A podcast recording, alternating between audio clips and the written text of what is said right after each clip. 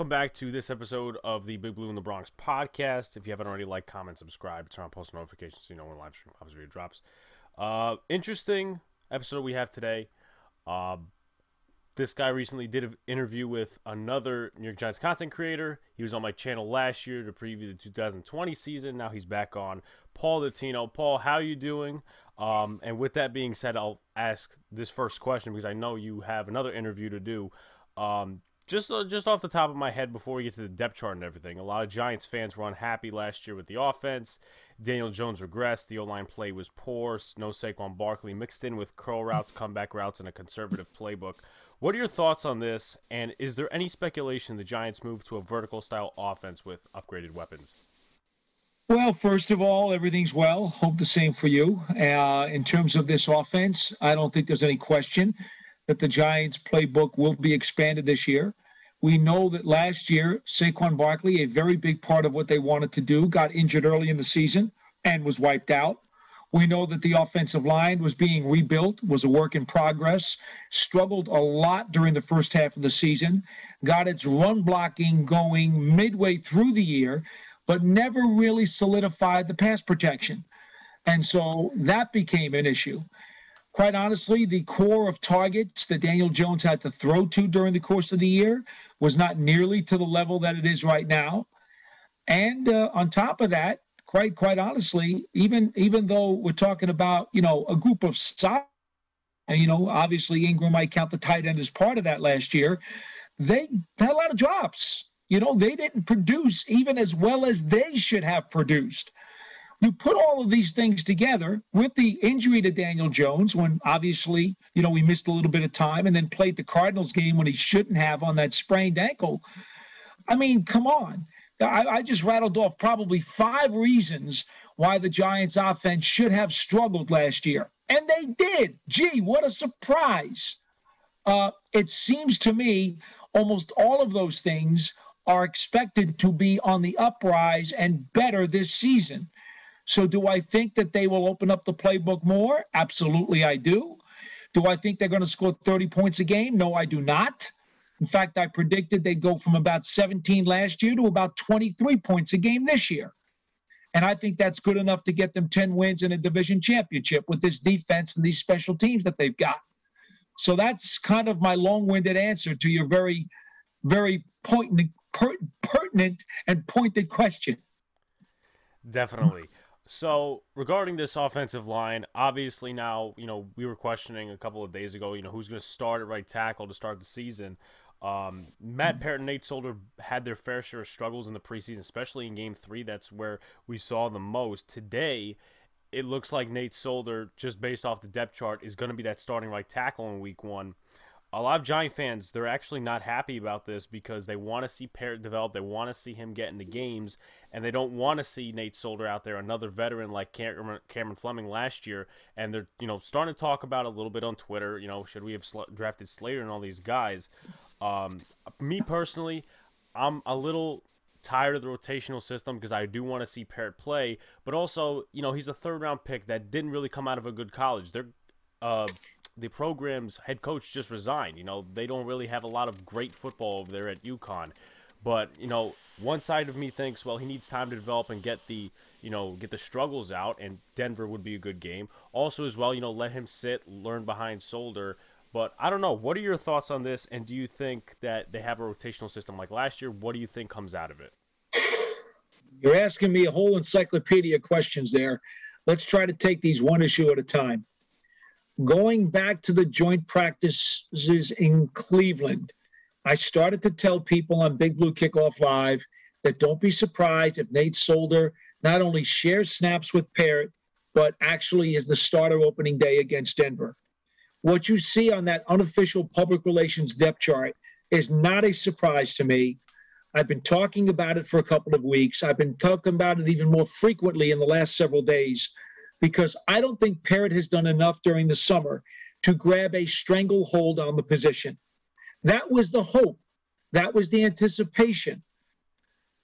He's been slower coming along than they wanted to, than they wanted him to. At least I think so. So what do you do? Well, Nate Solder says he's healthy, he's fresher.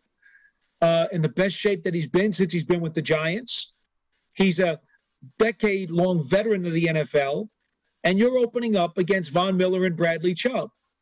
It seems to me it makes a whole lot of sense that you would go with Solder in the first game against Denver while you continue to groom Peart and see how quickly he can come along.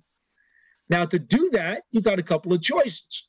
Do you just say, we'll spot duty him like you did last year when Fleming was the starter, which is certainly an option. And we know Joe Judge isn't afraid to do it. And quite frankly, I don't have a problem with that because getting Peart some action will, in fact, increase his learning curve. Or should I say, decrease his learning curve, depending upon how you want to look at it. The point is, it will speed it up. Or do you say, you know what? Peart just didn't get it as quick as they wanted him to. The year's a wash. Go with Solder. Let him play as long as he can play. And then if he breaks down or he can't hack it any longer, then you just throw Peart into the Peart into the fire.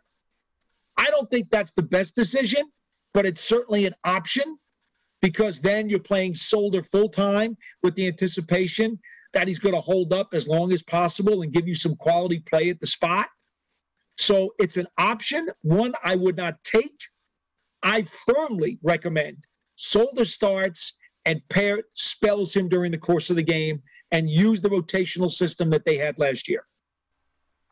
Definitely. Um, another problem with this offensive line, or another question mark, is that left guard position. Shane Lemieux right now is dealing with a partially torn patella tendon, if I'm getting that correctly.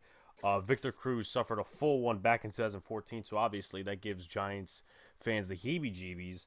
Um, how he's how has he been progressing through this injury? And obviously, and this could also be another question that you know jumps in here as well.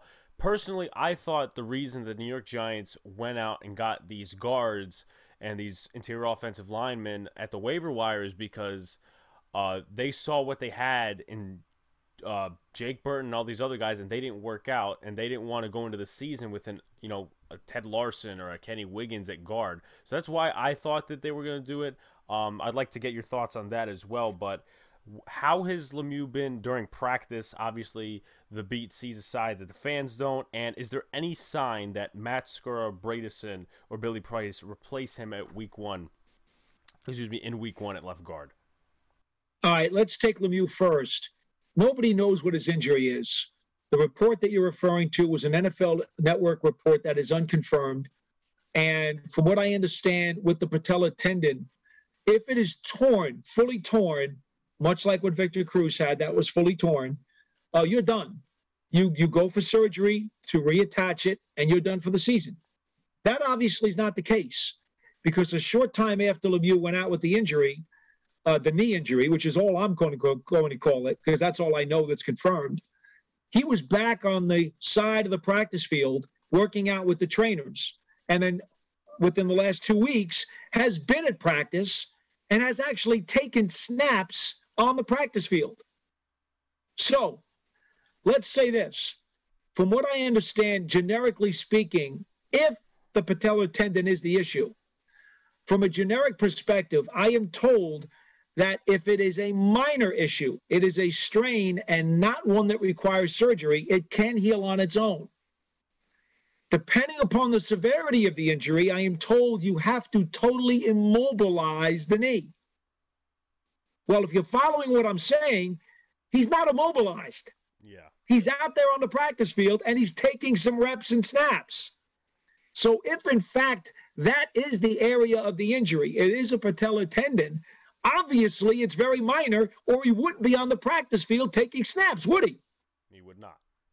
Okay. So I go with facts. I don't go with rumors. And those are the facts. And everybody who's at practice can see that. Those are facts. So I don't know exactly what the injury is, but I know the man is taking snaps in practice.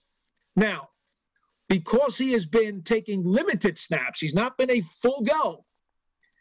Is it entirely possible that he is just early along or middle through the healing process? Makes sense to me. Could that possibly mean that he gets spelled because maybe he's not ready for 75 snaps against Denver in week one? And maybe Bredeson spells him some snaps at left guard because, you know, he hasn't been conditioned enough to take the full load? Absolutely possible. I do think Lemieux will start against Denver. I don't know that he'll play every snap. And maybe over the course of the first few weeks, you may see him spelled. And who knows? Depending upon the production, could Bredeson wrestle the job away from him at some point during the season? Maybe that's possible. You know, I think we have to be very careful sometimes in trying to look for absolute answers when absolute answers don't exist. Definitely agree with you there. Uh, moving on to more of the depth chart, really, Tae Crowder was named the second linebacker or the first linebacker next to Blake Martinez. Uh, Reggie Ragland played a chunk of snaps in the preseason with the ones and the twos, and a lot of people were just not impressed because nothing really happened with Reggie Ragland. But uh, you know, what are your thoughts on that? And do you think the Giants not just they don't have you know Tae Crowder starting next to him? Do you think they just have you know rotating linebackers like you know a couple of snaps they'll Crowder, they'll have Coughlin, and then they'll have Reggie Ragland? Do they keep that rotated system in your opinion? Yeah, it wouldn't shock me if they do mix and match because that's what Patrick Graham wants to do with his personnel anyway. Um, I do believe that you know, as far as I'm concerned, uh, Carter Coughlin is a guy still in that mix. And it wouldn't surprise me if by the end of the year, between those three players, you see more of Carter Coughlin and Tae Crowder than you do Reggie Ragland. That would not surprise me. Um, so you got to remember sometimes preseason snaps aren't necessarily because the guy's winning a job. Sometimes preseason snaps are to show what the guy's limitations may be. It works in reverse sometimes. And so, you know, don't be so quick to necessarily think that Reggie Ragland is a major part of what they want to do in there. I know that based on what I've seen at practice and during the preseason games, I certainly would put him third behind Crowder and Coughlin on the depth chart at that spot next to Martinez. Definitely there. Uh, would you say the same thing for Azeez Ojulari, who's behind Oshane Ximines and Carter in the depth chart?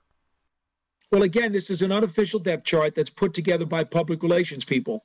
It is not sanctioned, authorized, or inputted by the coaches.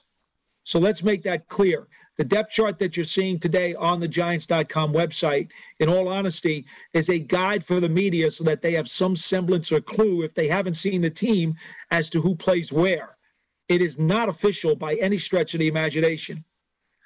I think Azeez Ojulari is a significant part of what the Giants want to do with their pass rush package. I have seen him line up in many different spots on the defense during practice, during training camp, and I have seen him flashed at, at all of those spots. So I think Ojulari will get his snaps, I, I, I, unless he doesn't produce. You know, it's it's it's an earn me system here with the Giants. Guys who earn their snaps, guys who produce, will continue to get more. Ximines has had a good camp. Carter has had a really good camp. So those two guys are going to get their snaps. Ojulari has had a good camp. He'll get his share too. And the second that any one of those guys starts to fall off, their snaps are going to be handed to one of the other guys because that's the way the Giants are going to work it. Absolutely. So uh, on to another question, and Joe Judge really has been this coach over the past year and a half, especially with injuries. Not to give a lot away, because a lot of the people assumed, well, you know, Daniel Jones not going to play against the Cardinals. You know, uh, some of these other guys that are injured right now, they're not going to play Week One. Um, so according to the Beat Media, Kadarius Toney, Kyle Rudolph, John Ross, Kenny Golladay, Darius Slayton, Saquon Barkley, obviously have been progressing in practice, and then Engram hurt his calf going back to Week Three against the Patriots in the preseason in your opinion, do most of those guys do most those guys play and Engram does not? Does he come back in week three maybe because of the short week? What is your thoughts on you know the whole injury status and stuff like that? Tomorrow's a very big practice. Wednesday they're going to have full padded pra- uh, practice, which Joe Judge admits himself is a big test for all the guys who are ramping up off of their bumps and bruises. So we'll know a lot more after Wednesday's practice. But based on what we have seen to this point over the last week and a half, to me, I think all those guys play except for Engram. If I had to say right now, today, Engram is the furthest away from practicing because of his calf. He did not practice, for example, on Monday when they practiced only in shells. He was off on the side. Everybody else was taking snaps, non contact, but running fluidly, stopping, starting, cutting, turning, doing everything they're supposed to do except get hit. So I would say the arrow today points to all of those guys playing except maybe for Engram. He would be the furthest away. Definitely. Um, something that really surprised me, and a lot of people obviously doing the projections and stuff for the 53 man before it even came out and stuff like that. My opinion, he's a cat on his ninth life.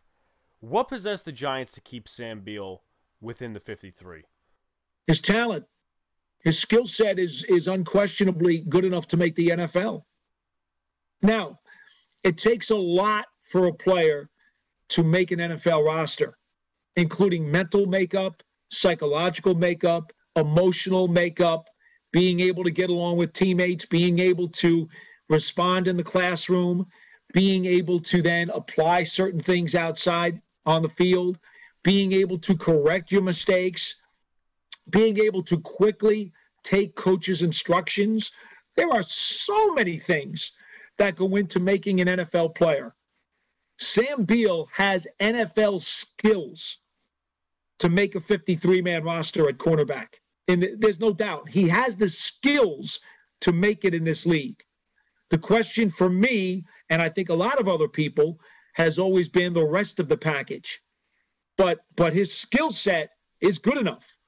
And the Giants figure, well, if he's on the back end of the, the depth chart at cornerback and his skill set is good enough, why should we cut him? Good point there, especially within the last couple of years, the cornerback depth being, you know, not so great. Um, I have a question about another cornerback, and a lot of the the beat reporters were just projecting that you know this guy would get cut. The Giants obviously traded Isaac Yiadom for Josh Jackson, the former second round pick of the Green Bay Packers. Uh, I think he was in one day in practice, and then he injured himself, and then he wasn't really practicing. A lot of people had him actually getting cut. I really thought, well, I don't think so because they traded for him. You know, that would be kind of a lost trade in terms of depth. Right. I mean, it doesn't mean a whole lot, but it still means something. How has he been progressing through practice? And you know, is he the immediate option behind? Um, James Bradberry and Adoree Jackson for outside corner, or is Rodarius Williams in front of him with the way he's been developing and impressing coaches during camp? Both Rodarius Williams and Sam Beal would be in front of him today. I mean, I'm just giving you a straight answer. Both of those guys have skills that that are that are competent, and they've both been getting a lot of burn during practice. So those two guys would be ahead of him today. You know, Josh hasn't been on the field enough. It's really very simple. I mean, if I'm the head coach, there's no way in the world he's getting on the field before those two guys. You know, now they did trade for him, so you knew he was going to be on the 53. I don't think there was any doubt about that. You were perceptive in that regard. But, you know, when, at what point does he know the system? We know that Patrick Graham was in Green Bay a few years ago. So he's aware of what Josh brings to the table because he saw him at his best when he came in as a rookie with the Packers. So you know that he has a good feel for the guy's skill set and wanted him to be here and knows that he's got enough to play in the league. But until he gets on the practice field and beats out uh, at least those two other guys that we talked about, why would he jump them on the depth chart? Good point there. Good point there. Obviously, the New York Giants traded B.J. Hill, um, you know, before the 53 man cut down and they kept Raymond Johnson on the roster. I thought David Moa was going to make the roster, but they kept Raymond Johnson, who impressed many during camp. Uh, why did they keep him and trade BJ Hill? I mean, obviously, it seems like an obvious thing that they really have no desire to keep BJ Hill on the roster, but what are your thoughts on that? What's the perception from the inside or your thoughts just overall? Raymond Johnson out of Georgia Southern, uh, what, 6'3, 270 pounds very intriguing prospect coming from a small school. Uh, could play probably not only defensive end, but might even be able to play some three technique defensive tackle. I think he's versatile enough. He can play a 4 3 or a 3 4. Young guy, doesn't cost you much on the salary cap, if at all. In fact, I don't think he's in the top 51 in terms of salary. So you're talking about economically, he's extremely friendly. He's young and he's got some upside. Now, BJ Hill, on the other hand, the truth is, when Leonard Williams came over in the deal from the Jets, BJ Hill lost a lot of his snaps. So now you have a team like Cincinnati saying, you know, we'd like to trade for BJ Hill. Well, if you've got Raymond Johnson, who is showing you some flash, and he did flash the entire summer, why wouldn't you listen to an offer for BJ Hill? And so they did. And they, they got back uh, uh, Price. They got back the center from the Bengals, needing some offensive line depth, knowing that they had to fortify that position. They traded from a position of strength because they had the luxury of having Johnson on the team. That's that's my thought on it. I think BJ Hill is a very competent rotational defensive lineman in the NFL. I, I, don't have any problems with BJ Hill, but he certainly was not going to steal extra snaps from the guys ahead of him with the Giants. You know, at best, he, he was their fourth defensive lineman, at best. Do agree with you there. Do agree with you there. Um, these three guys now are either on IR or PUP. What were the statuses of Aaron Robinson, Elerson Smith, and John Ross being put before being put on IR? I saw via video before he was put on IR. He was doing some route running uh, at MetLife. Aaron Robinson was running, I think, like a 40-yard dash, or he was doing some sort of sprints. I really don't know much about Elerson Smith and his status. So, what were the what was the three the status of those three guys before they went on IR and PUP? No, you know the truth is, uh, Ross would have been the closest to being able to play to be honest with you. But he hasn't been all out at practice during camp himself. And the other two guys, far away. And, and you know, you're talking about Robinson, who had the, uh, you know, the abdominal core surgery. So, you know, basically, I look at him like Xavier McKinney. You know, if he comes off PUP in the last month of the season because they're desperate and they have injuries and he winds up giving them something, great. But to me, I wouldn't count on him giving you any production this year, which is fine. They've got such a good secondary. Do they really need him? Um, Elerson Smith, same situation. If you've got Carter, Ximines, Ojulari, if you want to, uh, Cam Brown, you know, as edge rushers, and you could always put Carter Coughlin out there if you wanted to. Let me ask you something. What is Elerson Smith going to give you? How is he going to jump those other five guys on the edge rusher position? He's not, especially when he's barely giving you anything during training camp. And he's jumping up from Northern Iowa, a small school, where Bryce Paup, his coach, told me on BBKL that he was very raw and was going to need to be a developmental player. Could be very good, but he's very raw. They didn't play last year. So exactly what was anybody expecting Elerson Smith to give them in 2021? I, I don't I don't understand the perplexion there because he's not going to give you anything this year. So to me, you know, I, I, putting him down was not an issue. They they better not have to go that deep onto the depth chart because if they do, that means a bunch of other guys are hurt. Um, and you mentioned Ross again; he was the closest to being available but um, he wasn't still ready to go. Yeah, definitely. Obviously, he was the closest, but not close enough. Two more quick questions, of course. Uh, this one concerning the running back position. A lot of people are questioning the drafting of Gary Brightwell. Uh, obviously, he does bring special teams value. What do the Giants see in him? And if the Giants were to, uh, obviously, they probably limit, or if they don't limit Saquon Barkley's carries, if he gets injured or something, God forbid, happens, it's probably going to be Booker. Is it going to be Brightwell and then Penny, or is it going to be Penny Brightwell? Because Penny actually, in my opinion, flashed in the preseason, at least the last two games at running back rather than fullback, a dying position in the NFL. They want to give Brightwell the opportunity to uh, to steal some some of that thunder as he tries to climb up the depth chart. He's clearly a special teams guy, which Joe Judge loves. This is no secret. He he look at this roster. Look how many of these guys are really good on special teams. Joe Judge wants to have a powerhouse special teams unit. and he wants to dominate field position every week. And if you think about it, it's pretty smart because if you dominate field position on specials every week, you help your offense and you help your defense. It's the one position of the three between special teams, offense, and defense. It's the one position on the three that actually helps the other two together.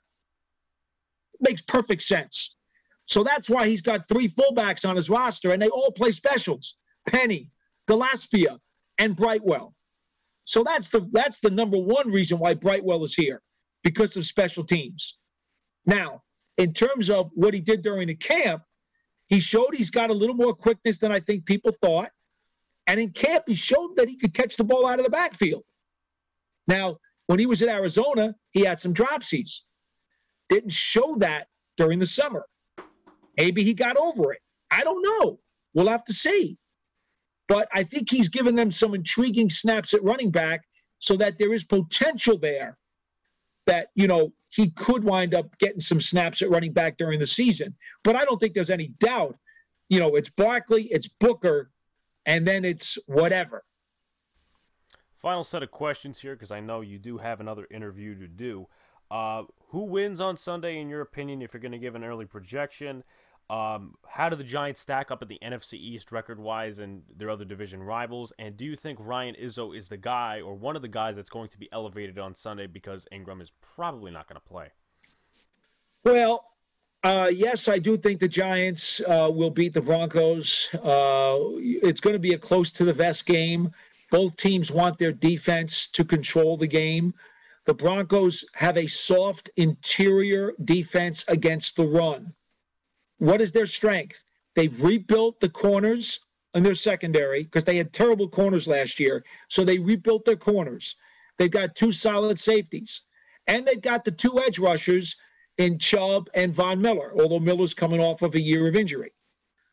So common sense tells you that you're not going to throw the ball 45 times a game against this team. That's just foolish. You're going to want to play to their weakness. And what is their weakness? defending the run between the tackles. That's their weakness. Attack their interior defensive tackles and their linebackers, their interior linebackers. So I would expect the Giants to go lopsided with the run. Don't throw it 45 times, you know, throw it throw it 28 times, throw it 30 times, and run it 35 or 40 times. That's what I'd like to see. A much un, an unbalanced offense, heavily weighted to the run and a lot of Devontae Booker. I would think Booker gets the most touches of any of the running backs this week. Okay? Because I would keep Barkley on a pitch count. Um, if you play that game, I think the Giants have a better chance of gouging the Broncos' rushing defense than the Broncos do about gouging the Giants' rushing defense because I think Danny Shelton is a more than adequate replacement for Dalvin Tomlinson. I don't think he is Tomlinson. He's not. Tomlinson's a better player, but Shelton's good enough. And with the rest of the defense around him, I'm not worried about Teddy Bridgewater. Uh, he's a manager. We all know that. He's in there to be safe and not make mistakes and rely on the run and the short pass. The Giants should be able to outlast the team that's going to play that style of football. The Giants, in my opinion, their 53 man roster is a 10 and 7 team. I believe 10 and 7 will get them the NFC East Division Championship. They are easily the most balanced team, offense, defense, and special teams in the division. Okay? That's easy. Dallas has the best offense. The Giants have the second best offense in the division. Washington has the best defensive line but their back seven on defense is not as good as the Giants. So I ask you, who is the best defense in the division? Is it really is it really Washington because their defensive line's so great, or is it the Giants who have a better back seven? So you want to call that a push? Okay, I'll call it a push. And what about special teams? We've already talked about that a few minutes ago. The Giants damn well better believe they've got the best special teams in the division. They've certainly devoted the resources for it, and they certainly have the coach for it. And we know they got the kicking game for it. So uh, How uh, how could you not pick the Giants to win this division? I don't understand. I definitely do agree with you there. Obviously, the most balanced team. A lot of my predictions are actually standing up alongside yours because it's a like 10 7 winning division, stuff like that. Uh, Your third question was about Izzo. Now, he's got that little bit of experience with the Patriots. Look, they could go by bringing up a tight end. Obviously, Hausmann is also another option. Okay. Um, but they could also go with the three running backs, the fullbacks. You could use Penny or Gillaspia or Brightwell as an H-back. They could do that. I don't know that they will, but they could. And they could also then go with a jumbo package. Bredeson has played some third tight end with the Ravens as the jumbo tight end in the jumbo package. So they could use a combination of a fullback as an H-back and Bredeson as the extra lineman in a jumbo. So they don't have to bring up another tight end, but they certainly could. Definitely. Um, guys, you guys can obviously check out Paul Dottino. He's on Twitter's Giants WFAN. He's on WFAN, Giants.com, Big Blue Kickoff. Uh, he's on Giants First and 10 every Friday on MSG Networks. Uh, Paul, thank you for coming on, man. It's always a pleasure to hear the insight from you. Good to talk to you again. Be well.